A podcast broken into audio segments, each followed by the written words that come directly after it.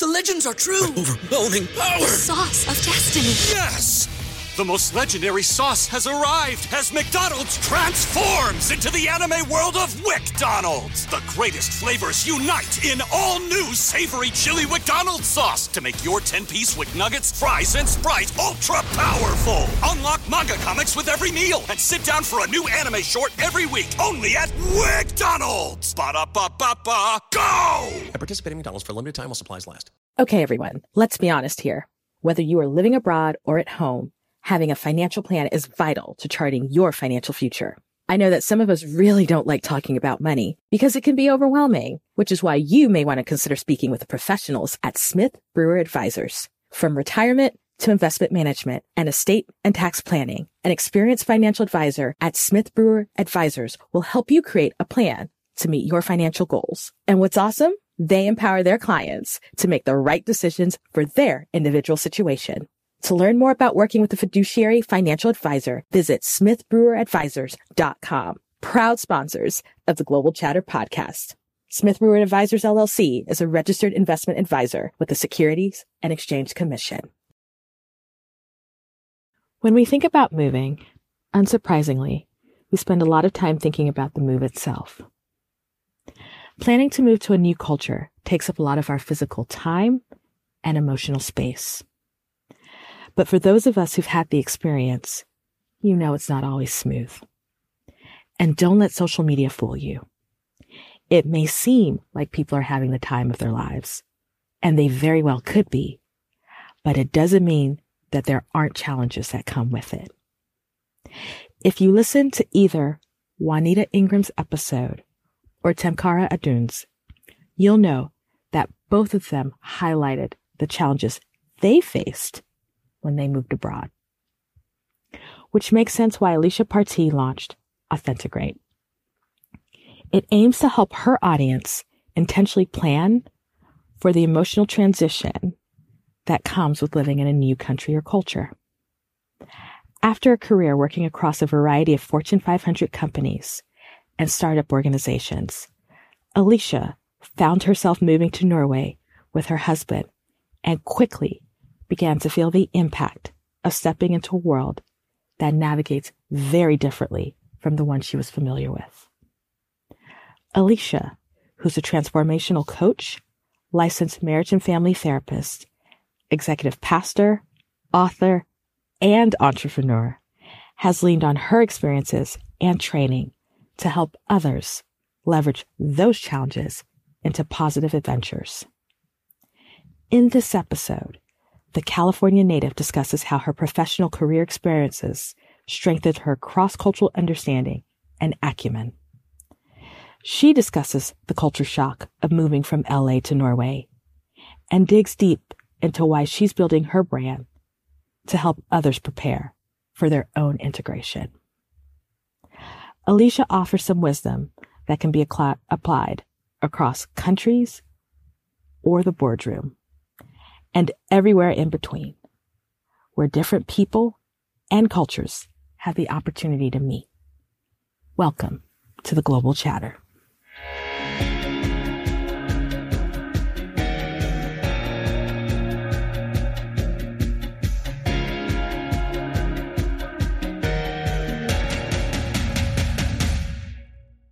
All right, so we're back to the latest episode of the Global Chatter.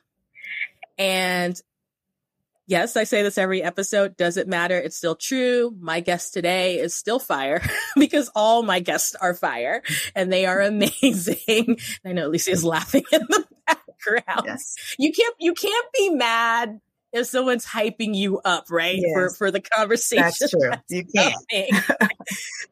And so I know you guys have listened to the intro. You know that Alicia is part of the story today. And I have been talking to her off air, and I just think that what we are going to talk about is just going to help and bless a good number of people because cultural entry and cultural reentry are two things that you know, once you get over being excited that you're moving to Paris or you're moving to Accra, the next thing is, wait, how do I actually make my day to day here and feel like my whole self? So, Alicia, how are you doing today? I am doing well, enjoying the sunshine here in California. Oh my gosh. What part of Cali are you in? I'm in Northern California, about 45 minutes outside of San Jose. Okay. Mm-hmm. Are you originally from California? I am, born and raised. Oh, okay. So you're born and raised, and I mean, you're there now. And I was going to say stayed, but part of your story is a move. Yes, that's true. Mm-hmm. You've come home. You know, California. I'm sure you know this as a Californian. I'm like, I feel like it's multiple countries in one state. Absolutely. Right. Just like NorCal and SoCal, and I'm like, what is happening here? Yes. This is same state, but not same. No, not at all. Two different cultures. Right? So, you know what? That's a great way for kind of entering my first question. So you were born and raised in California. Were you born and raised where you are now, or did you live in a different part of the state? A different part. I was born and raised in Oakland, California, actually. Okay. I know this podcast is not about me, but I have not properly visited Oakland. I have been to the Bay Area. I have been to San Fran, but I have not done a proper like Oakland. Yes. Oh my gosh. Yeah. For people who have no familiarity with Oakland, tell me what growing up there was like. Oh my gosh. It was a community. Of course, it's probably very different today because that was many years ago, but I remember living next door to my neighbors, visiting my grandmother, growing up at school, going to girls club, cheerleading, track, and we did everything together. I remember I couldn't walk to the store in my neighborhood and walk home without a neighbor telling my parent if I did something wrong or right, or it was just a community. I mean, it was the same people. My mother grew up in a home and my grandmother stayed there. So we kind of grew up, even though we had our own house, grandma's house was the central place. Oakland was very lively, very full of culture, and full of wonderful people. So I enjoyed it. We have the water right by. We're in the center. I could get to San Francisco in 20 minutes or down to the orchards in San Jose. So it was just pretty central, and I really enjoyed it. Now, was Oakland in that period? I'll admit, because I know not that much about Oakland. Was it predominantly African American, or were there other communities that were part of it, or what was kind of the demographics? I think it was pretty black and white. Based on my knowledge, you know, I remember where my grandmother lived in East Oakland was pretty African American. You might have had a few other nationalities, but not many, maybe a few Mexican or Latino, I should say. And then, but up in the hills, the Oakland hills, it was a lot of white people actually where I went to high school. Oh, actually my high school was predominantly, well, it was black and white. And then one of the public high schools was white. So it was pretty black and white. But I grew up in a pretty much African-American culture most of the time. And because you mentioned your grandmother, and I am so fascinated in migration stories, particularly Black migration stories in the U.S. because there's just so much there. Yeah. And we had Dr. Nafisa Allen, who, if you all haven't listened to that episode, she's a migration scholar, like Black migration. Mm-hmm. I'm just curious, even with your family dynamics, was your family a longtime Californian family, or did they come from other parts of the country and move there? Yeah, that's a good question. So my grandmother and grandfather actually both moved to California when they were kids from Oklahoma. However, I had an opportunity to do a DNA test, and I actually have a cousin who's a genealogist, and I found out that my family is actually from Nigeria, Ghana, Cameroon, and I'm actually part of the Igbo tribe. Actually, so much so they were able to trace back to the slave owner. They have a picture of him. He was from Sweden. So I have crazy, huh? I mean, So long story short. When I grew up, I only knew, you know, my grandparents who were kids in California. That's what I knew. And so I was really Californian, just like California. My parents were born in California. Yeah. Wow. Yeah. I mean, like I said, there's just something, I think, particularly in African-American migration stories where what you uncover, like you said, Sweden. I said, wait a minute. Didn't you? What? I didn't see that part coming. But it is really fascinating to me, kind of the movement that happens in this country. And And there's always, and when I ask the question enough of African Americans, the story always ends up somewhere either in the plain. I don't know if Oklahoma is considered a plain state. I don't know what Oklahoma is considered, but above Texas, right? Yeah. or in the deep South, right? And so I'm like, yeah, that tracks what you were saying. Yeah. So as a kid, did you guys travel? And that could be domestically or internationally or both. Yeah, I traveled as a kid only. It was pretty much nationally. I mean, we would go places, of course, Disneyland and Arizona, just really much here. But my grandfather worked for the airlines and my aunt did too. So my family did a lot of traveling. So they would go to the Bahamas. We would see the pictures and things like that. My aunt still travels. So, but no, as a kid, it was pretty much around with the teams, track teams or cheerleading teams, pretty local besides Disneyland and like Grand Canyon and things like that. Yeah. I mean, I've been all over this country. I ain't been to the Grand Canyon, and I lived in New Mexico and somehow never managed to go to Arizona. I know I've lived around Arizona and managed to never. I've been to every state around Arizona, but I've never actually managed to go. Yeah. To Arizona. Oh my God, you gotta come! I know. But I know. Oh my goodness! But to me though, you know, even with traveling, right? Mm-hmm. Like, was it like road travel or were you flying? Mostly road travel, you know, to cabins and fishing, mostly road travel. I don't remember a lot of plane travel when I was a kid, actually. Mm. Gotcha. Mm-hmm. When do you remember, do you have an early memory of being on a plane? And that could be as a teenager or even as a young adult. I think my first memory was actually when I worked for one of my companies, AT&T. I think I went to New Jersey for an award, and it could have been others, but that one sticks out to me. It was Jersey. Yeah. No. Went to Jersey, Basking Ridge, New Jersey. Okay, I was not California. I can tell you that much. Exactly. No, it was very different. But that was my first experience on a plane. Never been afraid of planes. I think, like I said, because I worked at the airlines, we were at the airport a lot. But that first travel, I just remember as an adult. But I would have to ask my mom about traveling as a child. I don't remember. Yeah, because she would. Yeah, she'd probably remember, right? Now, when did you take your first international trip? My first international trip was actually when I started to go on cruises. I went on a black cruise. I can't remember the name. Girl, it was so much fun. and then of course, I've been to like Mexico because we're in California. See, we don't even go as international. We're like, no, that's just across the border. What are you talking? I mean, we didn't even need passports back in the day, right? So I've been to Mexico as a younger person as well, but didn't even think about that because I was literally I've walked across the border before. I was like, I lived in New Mexico and knew that Mexico. Here's funny. I don't know if I've said this on the podcast before. When I lived in New Mexico, and this was in the early to actually literally I moved there 2001. So I remember with 9/11 and everything, people would ask me when I would fly back out east, did I need a passport? And I'm like, people, you do know, maybe you don't. Yeah. New Mexico, clearly you don't. It's part of the 50 states. Yeah. And so, but you're right. I think when you're so close, like people in El Paso, right? Yeah. They can go back and forth into Juarez. Yeah. So you're right. I think when you're so close to a place, and I imagine it's the same thing for Americans who are in the northern border. Yes, for Canada, yeah. Right? You just, you don't think of it as international because it's just there. Yeah, it's just there. Right? Right? And I know that sounds really bad.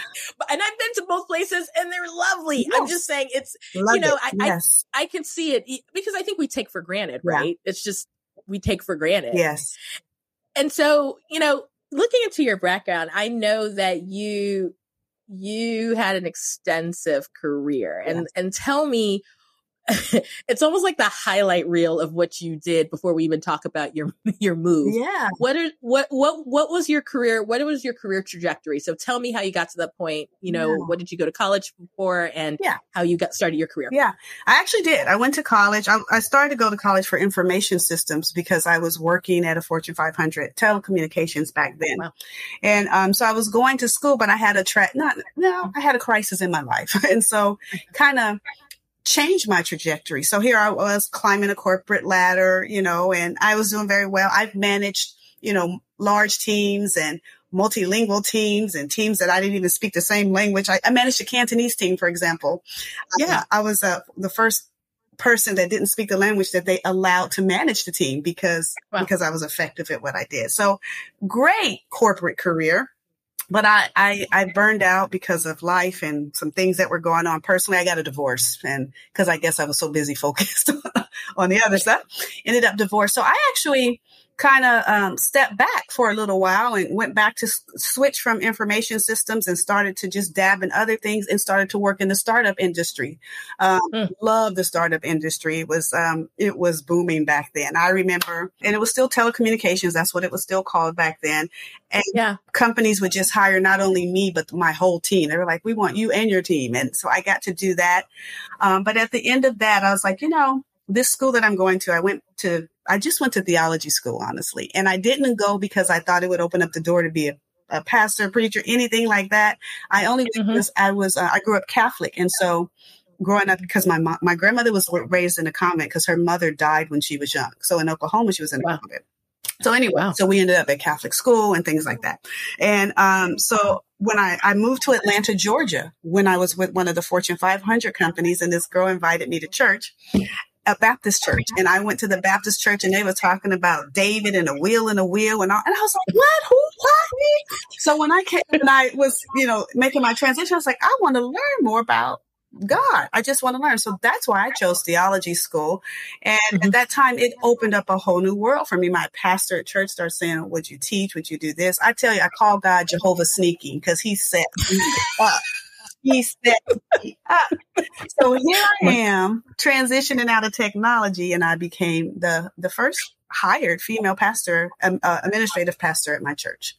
And from that, I went on. The seminary launched a degree program that was marriage and family therapy. It was the first time they were teaching us to integrate what people believe with. And then I became a licensed marriage and family therapist. And I'm an entrepreneur by nature. I mean, most things that I do is by nature. I have an entrepreneurial approach to things. And I love building. I love helping people build. So from corporate to startup to pastor to licensed marriage and family therapist to today. First of all, people don't write those stories because nobody could come up with that story. I can't make that up. No. But here's what I'm really fascinated, especially with kind of this theme about culture entry that I kind of want to pick on today, is that backing up in your corporate tech world, right? And having the opportunity to lead a Cantonese speaking team, for example. What do you think were your strengths, or what do you think you learned in terms of trying to navigate maybe cultures, work cultures, environments that are very different from you, just from a professional standpoint? Absolutely. So before I became the Cantonese manager, I was the trainer at the Multilingual Center. And I remember, and the center had Cantonese, Mandarin, Korean, Tagalog, Vietnamese, it had French, and maybe a few more, but definitely those. And so they would all be together in training. And I remember her name, Amy. She said to me, because I would train them, have them for 6 weeks before they went out to the floor. She says, you have really changed my mind about Black people.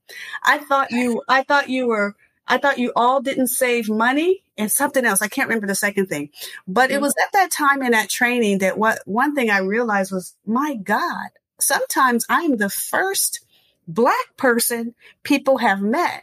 And though I would have normally been offended, very offended, probably if we were in a different context, I wasn't, because I understand, like, I have an opportunity to impact the way someone sees my culture, because all they had was TV.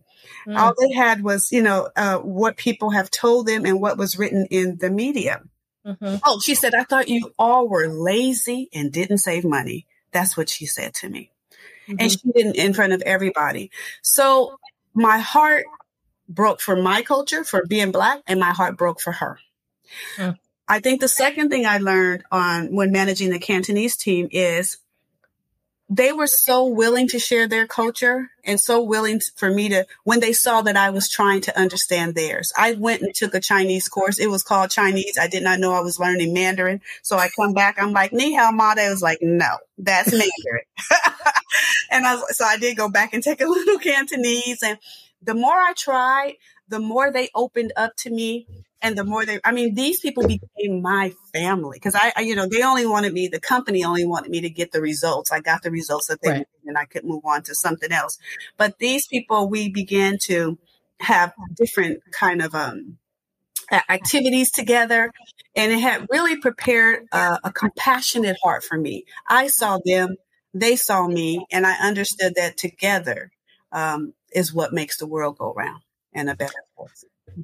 You know, I think there's something powerful in what you said, especially in that first scenario, because it is, by the way, thank you for your transparency, because I think it can be hard to hear a negative about your identity or your people group. Yes.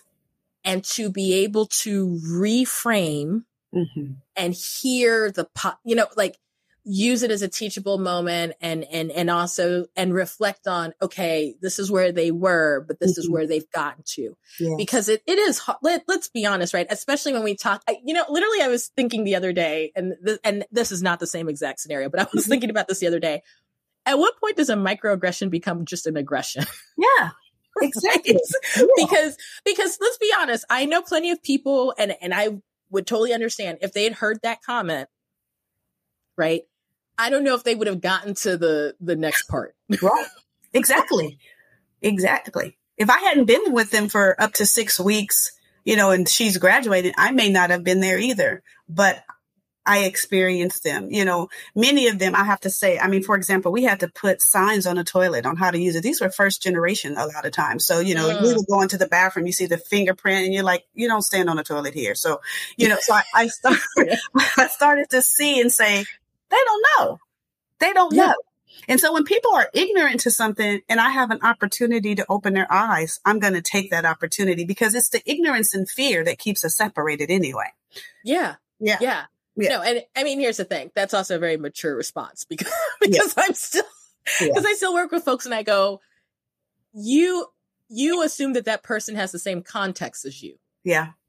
We all grow very different. Yes. Right. Mm-hmm. I think you don't have to travel to know this. Yes. Right. You could be in your country and go to a different part of your country or even 2 doors down. Yes. And understand. And so to me, I'm thinking that's a muscle and that's a skill that you'd already developed that I would imagine once you got into your international spaces, became something that was flexed. Yes. And so, with kind of that background, what do you think is a challenge when folks are working with international teams? Like just from a professional standpoint, and we're talking really about that cultural conversation and competence. Where do you think you've seen or have experienced or even thought about this is why, especially when you have teams that are working from different countries, right?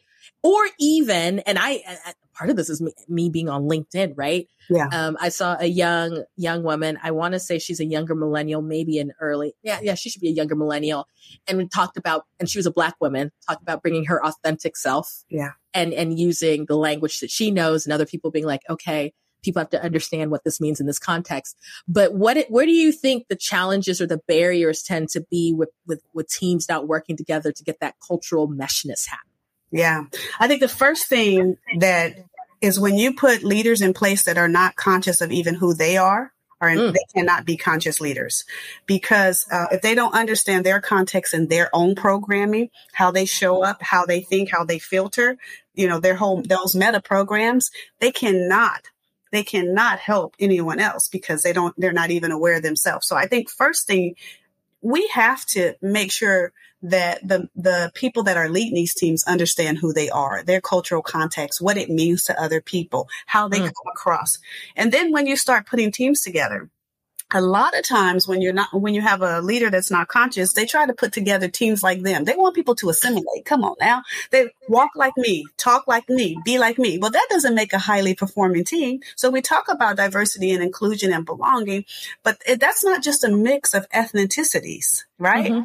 That is a of so much more of introvert, extrovert, of how you process, how you think, how you feel. And so that part is culture too. That can be developed in cultural contexts too. So I think the thing about the difficulty and the challenge is a lot of times we treat people like you, especially when we come across something that feels challenging or different or uncomfortable. But really it is it. Take it off the person. There's no right or wrong in that person. That person was somebody before they got to where you were. To where you are, before they got to the team. Try to uncover that and discover that and find out the piece of the puzzles. You never have two pieces of a puzzle that are exactly the same and try to put them together. You try to figure out this. If you know who you are, you're like, okay, I'm strong here. I'm here. I might show up like this. I might filter like this, but I see this person's a feeler. And this is true. I'm a thinker. I'm not a feeler in most cases in my default. So when I come across people that feel, I have to be like, oh, okay. I listen to the words that they use. They, I understand that. And I try to be like, okay, well, how do I meet them halfway? How do I meet them? And then how do I bring them along with me? Can I incorporate things that help them understand what I am saying? Because a lot of times we can even go like this, right? But the biggest thing is you gotta know yourself.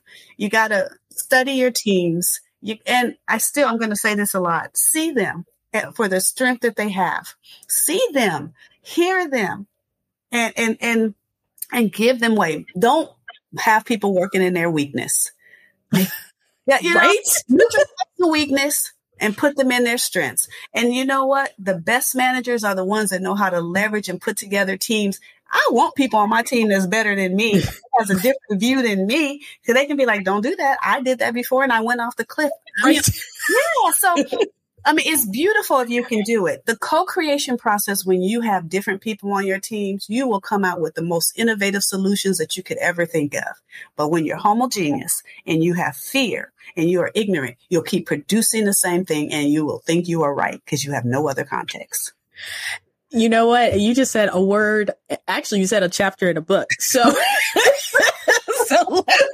let's just be honest. Yeah. I'm sitting there going, yes, that part.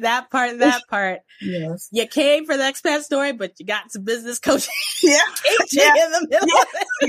Yes.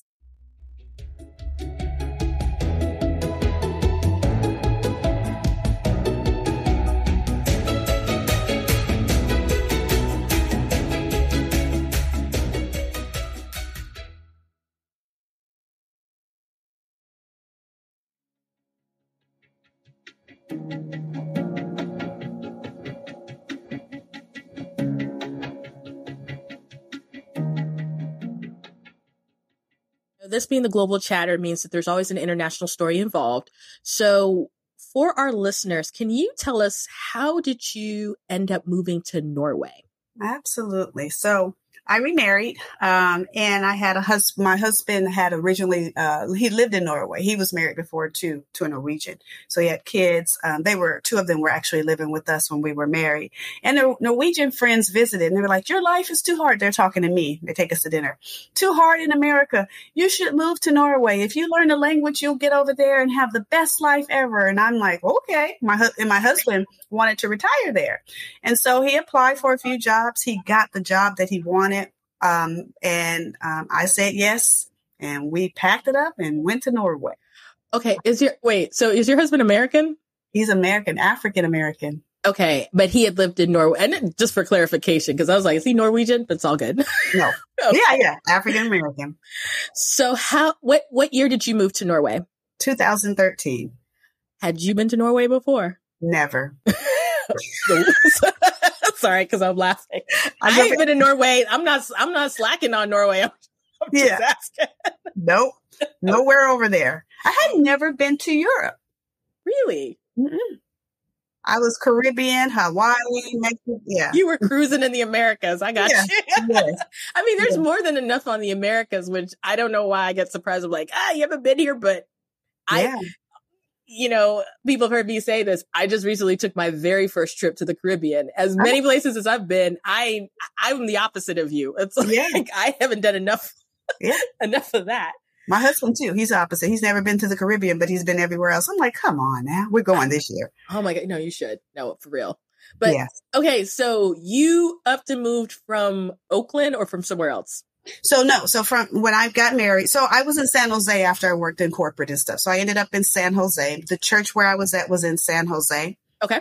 And then when I married my husband, we moved to LA, another culture. Culture shock there. Yes. I have to tell you, culture shock there too. I was culture shocking all over. So we went from LA to Norway. Which already sounds like a story. So, and I've been to LA, and if you've never been to LA is LA is its own space for people who are not from LA originally, and for people who are originally from LA, right? Because I've learned that there's also there's some Black folks I know who are like generationally from LA. And they definitely have different stories and experiences than everybody who's not from LA. Yes, yes. And so, okay. So tell me about this. You decide to move to Norway. Yeah. Well, yeah. What? Was it winter? I want to be like, was it winter? It was winter. It wasn't? It was winter. What's a Norwegian winter like? Oh my God. Okay, so from California to Norway. Right. Yeah, oh my. So when we landed, he had some wonderful friends who we still love today. They are a Norwegian family, and we stayed with them. I have never felt so much cold in my life. And why they want to put us on skis two days after I'm there? And the wool, it was dark, first of all, because, you know, in the winter, it starts to get dark and little light. It was cold, but it was beautiful. Okay, so that's the saving grace, is that it was pretty. Yeah. So, I mean, here, let me just go ahead and ask the question, because I already know some people are thinking this. Y'all Black in Norway. What does this mean? Like, what does this look like for you? Especially as, once again, you are a native Californian. Obviously, you live in other places in the U.S. You go in winter, and you're coming from a state where winter looks very different. Yeah. And I'm assuming culturally also looks very different. What was your experience? And let's talk about initially, like, getting acclimated. Yeah, it was tough. So first of all, you'd be shocked to know that there are a lot of African American and African descent in general. Mm. I was shocked. I was happy. One of my first experiences. Well, first of all, getting acclimated in another culture with another language. Because I couldn't even read, I had salmon and potatoes for a long time. And it wasn't deep fried. I'm in the South, so I know. Lord have mercy. And then, you know, I remember the first breakfast, because we had to stay with them until the apartment was ready where we were. And I remember for breakfast, we would eat these things. They call it bur shiva, and it's like a cracker that looks like cardboard. And you take slick cheese and put on it cucumber and tomato. And you can put other things. You can put, they call it pole. You can put jelly if you want. You can put avocado, just things like that. And I'm like, but can I have pancakes and sausage? Sounds terrible. No shade to Norway, but no shade. No, oh God. It's what I was used to, right? Yeah. And they ate that for breakfast, and then they ate it again for lunch. I was like, yeah, but you know, it was absolutely. But I have to say, you know, those initial stages, you're super excited. I didn't even care. I was willing. I was ready to learn.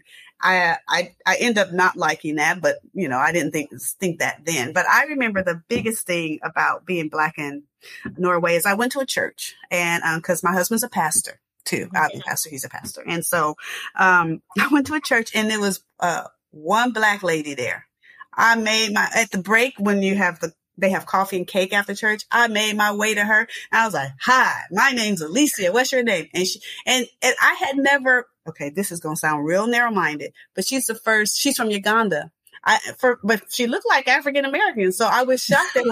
And she was speaking Norwegian. And it was just, so she is my sister friend. Yeah. She is, I mean, so we are speckled throughout there. You have a lot of African immigrants who have married to Norwegians. You have the refugee community, of course. You have the expat community. And I ended up working at the embassy. So some of my really good friends were African American.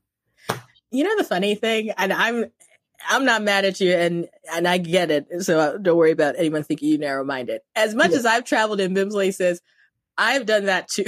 Like, I was at a conference and I swore this woman was African American. Up in my mind. I'm smart enough. I don't say it. Yes. In my mind, I remember this. I was like, she definitely Black from the States or maybe the UK, but she's definitely whatever. Girl, she was from Malaysia. Okay. She wasn't even. She wasn't there you go. And I was like, and I remember I told her later on, I was like, look, I thought you were, I'm not going to lie, you look like you were this, but you are not that.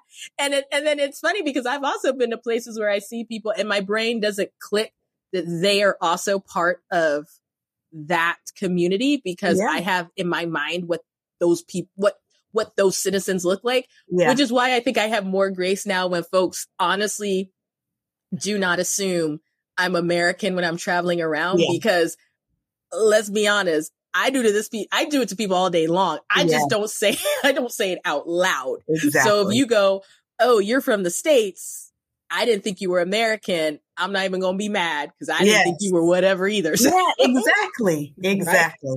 Right? But you say something because I have to tell you because my husband's a much browner skin than I am, right? Mm-hmm. And I have to tell you that they always assumed he was African, and they always didn't because I'm of a fairer skin. They always thought I was I mean, I got everything: Portuguese, sometimes some type of from Iran. I mean, just I got all kind of stuff. And I'm gonna tell you, language is power. So when I would find myself in situations because they did treat us, I would speak English so clearly and back them up so fast. I'm like, don't you get it twisted. Don't get it. I can speak. Yeah, it's true, and I'm glad you brought that up because it's so weird. Like obviously being in the States, things look a little bit different, but. Yeah. I find that, yes, I've been to a lot of countries around the world where, and I'm on the darker end and they're actually not wrong, right? They're like, are you African? Well, I'm first gen. So you are, you are actually right. Yeah. But, there's an association that if you're darker, you are African. And then if you're on the lighter end of the Black spectrum, assumptions that you're mixed or you're just, I mean, it could be, you fill in the blanks, right? Fill like I've asked folks, what people have thought they were who were fair, and they were some of the stuff I'm like, that's where they landed, that's so far from where your people are from, but they were like, it's whatever proximity to the country they're in, so they're but I was traveling one time in South America by myself, and this woman's dad kept staring at me, and I may have said this before in an earlier podcast, but it was super funny. He kept staring at me, and the daughter spoke English, and she was like, "My dad wants to know where you're from," and I'm like, "Oh, I'm American," and she was like, "My dad swore up and down that you were Colombian," and the thing is, they were Colombian, and there's a large Afro-Colombian community. Yeah.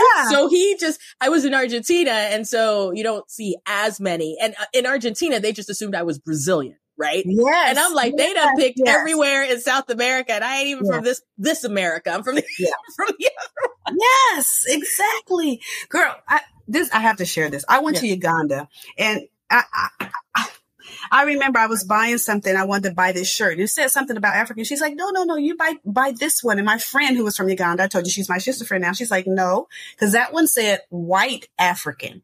I was like, I am not white. Girl, I had to pull out the pictures of my teeth. I was like, do you see this? I am not white. And I got that so much abroad, so much. And that was frustrating to me, actually, to have to prove that I'm Black. I'm like, no, I am Black. No. So I was like, I have my picture because I have one son. He's like super dark and all the way down. I'm like, these are my children.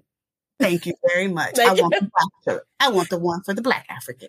And and what's really wild is that Black comes in so many shades. And let's be, once again, I've lived on the continent. There are Black people of all shades on the continent. Like I have aunts that are much fairer than me. So it's not like, I don't know why it is. And I think part of it is features too. But I'm just like, this is not an anomaly if you look at these regions. And so it's just, it's interesting to kind of go down that rabbit hole. But so tell me though, what living in Norway, obviously Western country. So there's some things culturally that might be similar, but then things that are very unique to being in Norway. Yes. What were some of the challenges you kind of found in the spaces you were navigating and particularly what you did not anticipate? Yeah. How individualized that country is. When you go to school in Norway, you're with the same people from preschool through high school. So you don't need new friends, you know. So when you have outsiders coming in, it's really hard to find a place in. Also, I remember I was really keen on connecting because I read all these blogs and, you know, connect. I was on a bus and I would smile and say hi to everybody and no one would sit next to me. And at the end of the day, I didn't meet anyone. It was just the weirdest thing. So I asked my bonus daughter, who's Norwegian and African-American, and she said, don't do that. She said, the only people to do that are crazy people, drunks, and Americans. She says, we don't talk to strangers, right? She said, we don't talk to strangers. And so then I started just being quiet and, you know, but when you fall, they don't help you. When you have bags, they don't help you. And I was just like, they would bump into you. It got so bad that, cause they would just bump and not say, excuse me. Me and my husband, we was like, square up. We're going to take your shoulder off because you ain't getting ready to bump into me and just walk by. But it was their culture and it was just so different. You know, that was very difficult. It was very difficult. It's a high assimilation country. Got, you know, ski, and they really wanted, my friends would always want me to go on, they call it, it's like a cabin tour, the Hita tour. And you go out and it's usually no running water, no electricity, you know, and an outside toilet. And they love it. They go there on the weekends. And I'm just, you know, I went one time, we were supposed to stay in the weekend. I was like, you got one night, I'm out. And so they laugh at me because, you know, the things that are just normal. And I just, that part was challenging. It was challenging because they really did expect for us to do things the way they did them. They could not understand that we were different. It was challenging to see them remove so many Black kids from homes because they felt the parenting wasn't good, or the child said, "Oh, my dad chastised me." You know, I mean, I became, of course, an advocate there, right, and working. I mean, so those things were hard. It was hard to see the difference with, you know, between white immigrants and Black immigrants. What were the differences that you noticed? Some of the main things was access to jobs. Mm-hmm. Yeah. Even not getting interviews. They actually had a chapter in our book when we were learning Norwegian called Change Your Name, even though they didn't mean it. They was like, if you want an interview, change your name, you know. Literally the parenting, just, I felt that, I was less than. I remember a hiring manager, because they were friends with my husband and he was fluent in Norwegian. He was very much accepted. And because he was there before and he had a tribe. Mm-hmm. I didn't. And so he got two people to talk to me. One hiring manager said, well, you can apply, but we're probably not going to even interview you. You know, she said, we're afraid to hire different cultures. They changed the work culture. Mm. She said, and she just meant it. And she just said it like that. So that was a thing. Another thing is I was an entrepreneur there. And though my business plan was solid and I ended up getting it invested in America, mm-hmm. they made every excuse they could not to invest in me. But a white Norwegian company who didn't have some of the proof or, you know, or some of the validation, they would always get the money. And their excuses, so much so I fought on one and I got a Norwegian to actually write something for me and make it very public. And I did get a little bit, but after that, it was no more. And they have many stories of other people in newspapers. Just, that's it. No, you know, I don't know. Yeah, I can go on and on, but. Yeah, I mean, I think you touched on a couple of things. Number one, and we're both coming from an American point of view. Yes. As individualistic, and we're very individual, like our society, we are very individual focused, right? Kind of pull yourself by your bootstraps and, you know, whatnot. Because I think partially we're not homogenous. That's just, we all come from different places. We are also oddly friendly. Like, and I've heard this in other places. I was in Qatar and I was in the back of a taxi and was talking to a taxi driver from Nepal. And he said, no, he loves driving the Americans because we're really chatty. Mm-hmm. And I'm like, we're loud and we're there. So we're engaging. And so I can imagine stepping into a space where, you know, we're not always the nicest people. I think it depends on where you are, but like we we acknowledge and we greet folks, and, you know, I go walking all the time. And yeah, it's that, you know, the eye contact, the knowledge, you know, the head nod, all of that. Right. All of that. Mm-hmm. And I also, whatever. And so I can imagine being in a space where it's so different. Mm-hmm. Like those are the little things you don't think about before you leave. Right. But then you get into a space where, you know, and I'm not even touching the microaggressions, yeah. right? But yeah. just even the things that are the norms that you've grown up with. Yeah. And so, you know, racism and racial issues aside, how does someone, and how did you find ways to sort of still navigate with those sort of things swirling around? Yeah, education. So when we moved abroad, we were going to retire there. So we were thinking we were going to be there for the rest of our life. Okay. So I got a lot of because he lived there before, I was treated like someone who married a Norwegian and went so into the system. So I did a lot of studies at the university on language and culture and things like that. People bought me books on some of the cultural, just different things about the culture and things like that. So I think what I did is I wanted to see them. I wanted to learn. And I started to imitate them, actually. You know, you started to imitate. Okay, well, this is the proper thing to do here. So this is what I'll do, which is the thing that actually led to my break. But we won't talk about that later. But I was so busy trying to learn and be like them that I actually lost who I was. I have to say that. Mm-hmm. But I think education, getting out there, joining language cafes. I joined a professional women's network. Mm-hmm. I started a mentoring program there. I mentored with Norwegians. I had Norwegians mentor me and just give me insight. And my goal was really to be in the culture, mm-hmm. live it, make mistakes. And the hardest thing, and they say this about educated people, mm-hmm. you know, the hardest thing about educated people when they move abroad is one, it's hard to learn a language because we don't want to sound dumb. Yeah. And also those things. I got to a point where I just had to allow myself to make mistakes. I had to be okay with, I may get it right sometime and I may not. But I did stop speaking to people. I mean, so much so when I got back, visited the States, I had to remember to say hi to people. Right. Right. Because you had adjusted to the environment that you were in. Yes. Yeah. I mean, I think you said it's a high assimilation culture. So yes.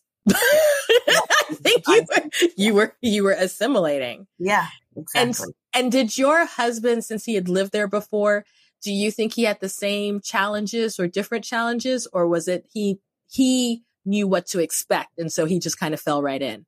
He kind of knew what to expect, but it was very different when he lived there many years ago. It had not been a lot of immigration there, so they were much more open to him. And, you know, so when he married and got there, he actually got his first job without even speaking the language and things like that.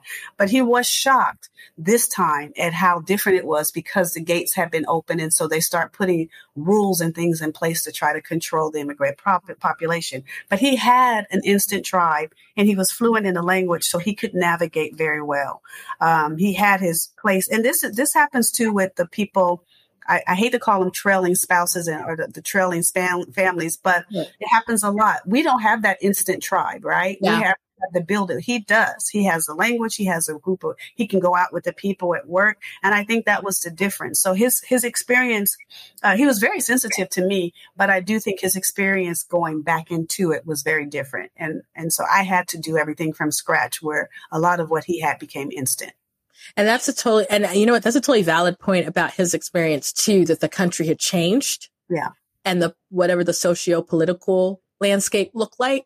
Yes. Right. Because immigration is such a big conversational point in a lot of Western countries, yes. but especially Europe, obviously with kind of flows coming from different parts of the world. And so, yeah it's funny. You can, like I always say, when you go back to a place, it's not always the way the way you remember it and the way it was. Yes. We forget that time moves for everyone. Yes, exactly. Right? Exactly. And so you touched on something, and feel free to share as much as you want to share, but mm-hmm. you mentioned you had intended to retire, but obviously you're back in the States. What kind of changed the scenario? Yeah. So I came home for a 6-month project to help the church where I was once pastoring transition to a new pastor. That was in December 2019. And then COVID happened in 2020. Well, what happened was when COVID happened, my husband, he was here. So, of course, Norway allowed him to stay here with me. And while he was here, he was offered a job to come back and pastor the church that I was trying to transition a new pastor to. So I am back literally at the church where I met him. He was a pastor someplace else. Yeah, I was a pastor at the church where I am now. He was a pastor at another church in L.A., but our congregants had introduced us. So I'm back at my original church. And so he said yes, and he came in January 2021. And yeah, it's been because he was ready to retire in Spain. He was like, we're going to Spain. It's half the price because of Brexit. It's, like, it's sunny. Yeah. It's warm. I've been to Spain. Spain is popping. Yes. Look. Yes. And we're back in the expensive Silicon Valley. You know, sometimes you end up where you started. Oh my God. Yes. So, okay. So COVID has been such a theme for so many episodes. Yes. But this is what I want to ask though. And I also recognize that COVID is a once in a generation kind of an event. Yeah. Hopefully, yes. God willing. But this is what I want to ask you. You obviously just explained some of the challenges of going into a new culture.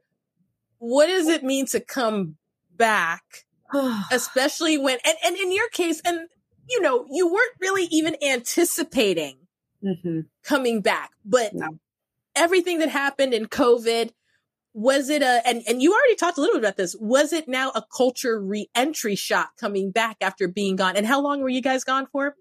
A total of 8 years. Okay. So that's a long time. Yeah.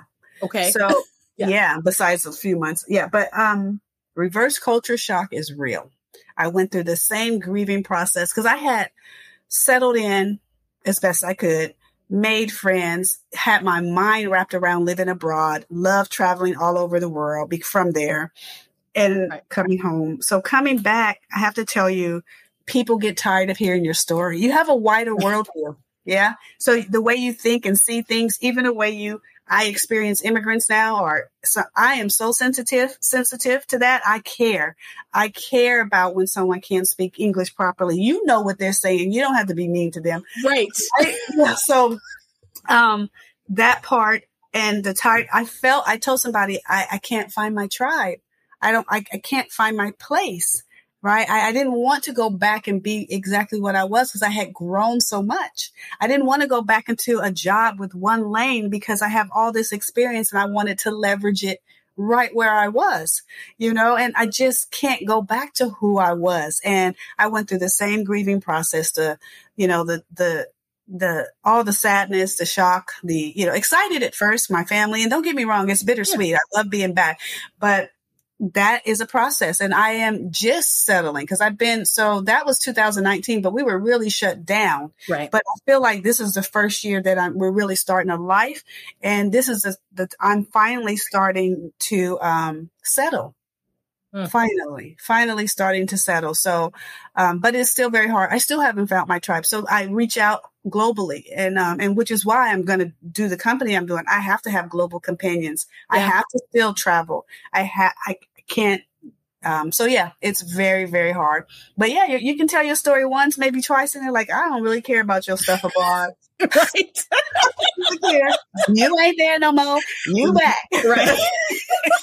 And sometimes the people you left, it's really funny. Other things change, but somehow, you know, they're still what they are. Yeah.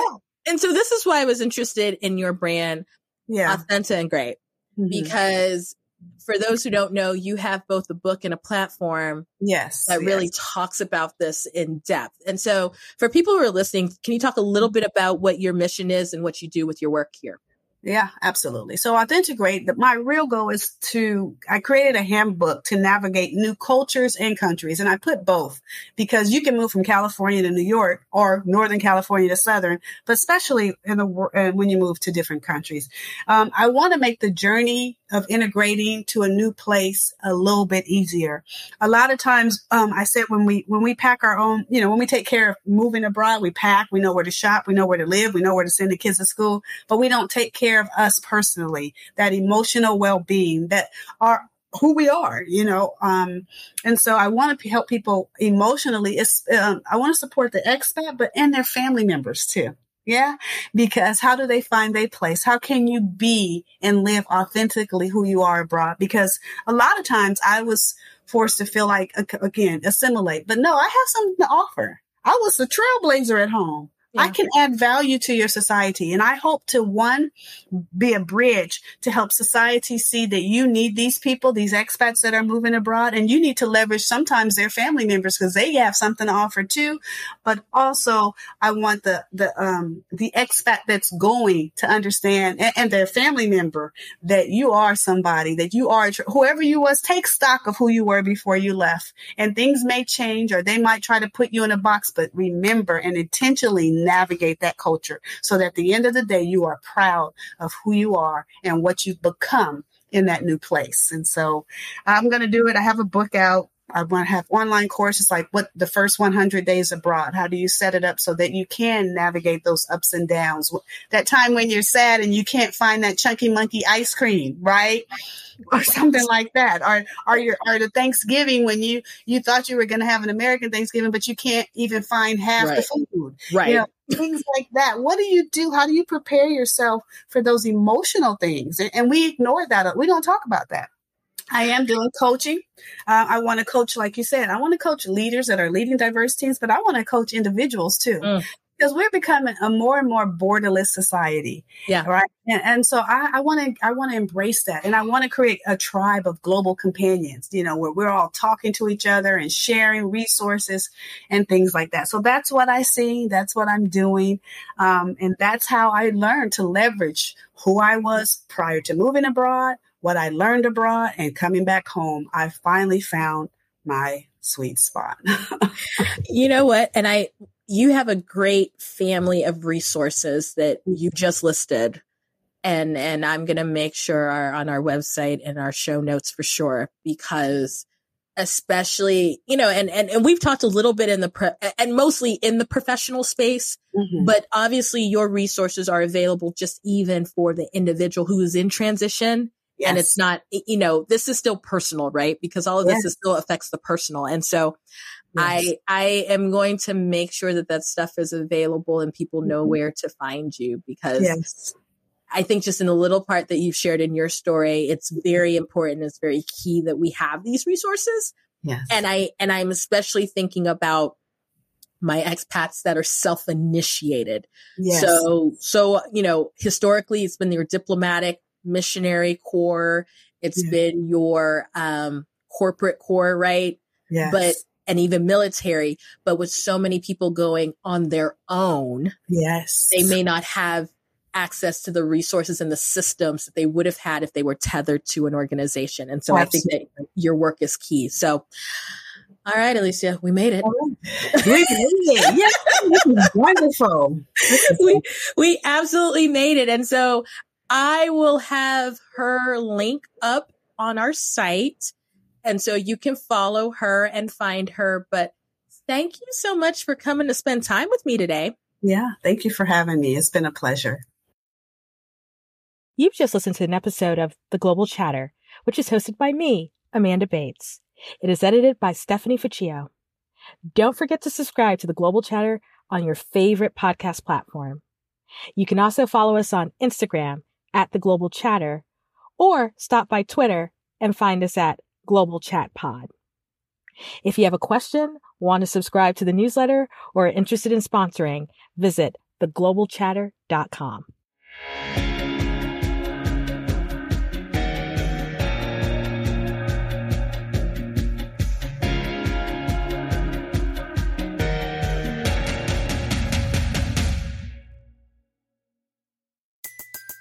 Everybody in your crew identifies as either Big Mac Burger, McNuggets, or McCrispy Sandwich.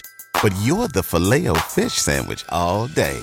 That crispy fish, that savory tartar sauce, that melty cheese, that pillowy bun. Yeah, you get it. Every time. And if you love the Filet-O-Fish, right now you can catch two of the classics you love for just $6. Limited time only. Price and participation may vary. Cannot be combined with any other offer. Single item at regular price. Ba-da-ba-ba-ba.